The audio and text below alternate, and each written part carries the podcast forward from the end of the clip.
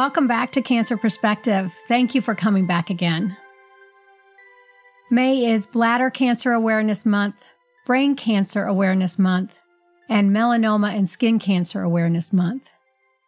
Today we'll be discussing brain cancer. Brain cancer is cancer that starts in the brain. It is very different from cancer that starts in another organ and travels to the brain. Brain cancer involves the nervous system, these fast growing neurons or neurologic cells that we have, and can quickly affect a person. We call a brain tumor that starts in the brain a primary brain tumor, rather than the flip side, which is metastatic, such as having lung cancer, and that cancer traveling to the brain is lung cancer in the brain. Brain cancer almost always stays within the brain and the spinal cord. It does not travel to another organ, such as the lung. According to the National Cancer Institute, about 24,000 people will be diagnosed with malignant tumors of the brain and spinal cord in the United States in 2023. If we include benign or non cancerous tumors of the brain, the numbers get closer to 93,000. Non cancerous tumors involving the brain can be fatal and may need treatment that includes the same treatments for cancerous tumors to get them to stop growing. The brain is in a very fixed area, and the symptoms of any type of tumor in the brain is usually related to the location of the tumor and how much of that tumor invades or compromises our normal processes of our brain function. Overall, though, our lifetime risk of developing a malignant tumor of the brain or spinal cord is less than 1%. And the risk of developing any type of tumor in the brain, benign or otherwise, is slightly higher. Here at Cancer Perspective, we focus on adult cancers. There are childhood brain and spinal cord tumors that are unique to children, and also treatment is often very unique. Types of brain cancer and their risk factors are varied. The Epstein Barr virus, for instance, is an infection that can be the implication for a primary CNS or central nervous system lymphoma, and that will get its own special treatment. Exposure to vinyl chloride may be a risk factor for a glioma. And there are chromosome abnormalities that can be associated with families that have brain cancers including neurofibromatosis, tuberous sclerosis, Li-Fraumeni, to name a few. Symptoms of having a brain cancer are related to the location of the tumor. Oftentimes, we see headaches, vision changes, can have seizures, or GI symptoms such as nausea or vomiting. You can have personality changes, mood changes, mental capacity or concentration issues.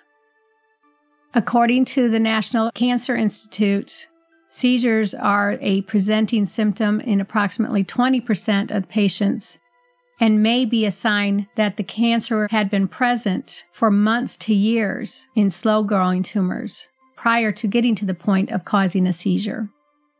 In contrast, People with metastatic brain tumors, such as lung cancer traveling to the brain, 40% will have seizures at some time during that clinical course and it'll be a quicker sign. If somebody is having a seizure or a worst headache of their life, they will likely be worked up quickly for imaging of the brain.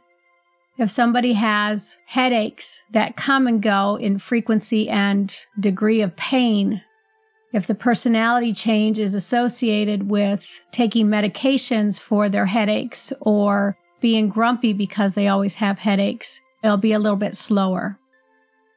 Most commonly, a person will get a CT of the brain at some point and then an MRI.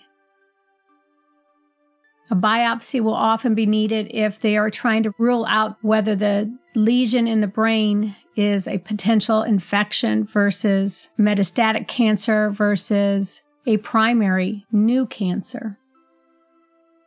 Neurologic symptoms or changes in your ability for your nerves to conduct its usual business, your gait or how you walk, if that is changed, or your ability to hold a pen and write, your ability to concentrate enough to talk legibly or you're slurring your words.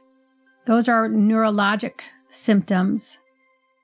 The more neurologic symptoms or the more severe the neurologic symptoms is concerning for progressive disease.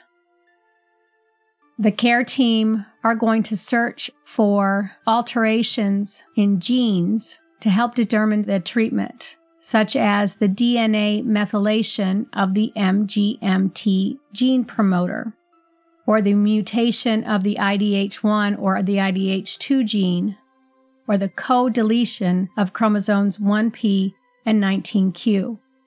These are all codes that you will see on a biopsy report and will help determine what the treatment could be. It could be a gross resection or taking the whole tumor out, followed by radiation to the tumor bed, what is left in the brain. That often encompasses stereotactic radiation, meaning they're using beams very specific to just the tumor bed, trying to eliminate any damage to normal brain cells. There is chemotherapy and chemotherapy wafers that can be placed in the tumor bed at the time of surgery. There is oral chemotherapy that can be prescribed with radiation whether it's stereotactic or some other form of radiation. And then after radiation is complete, chemotherapy by itself. Of course, part of the treatment should include physical therapy and occupational therapy to help maintain or regain, if possible, any neurologic losses. The ribbon color for brain cancer is gray, it evokes gray matter, and it's nice to say, go gray in May. Support patients and families affected by brain cancer by going gray in May. Thank you for joining us. Take care and spread kindness.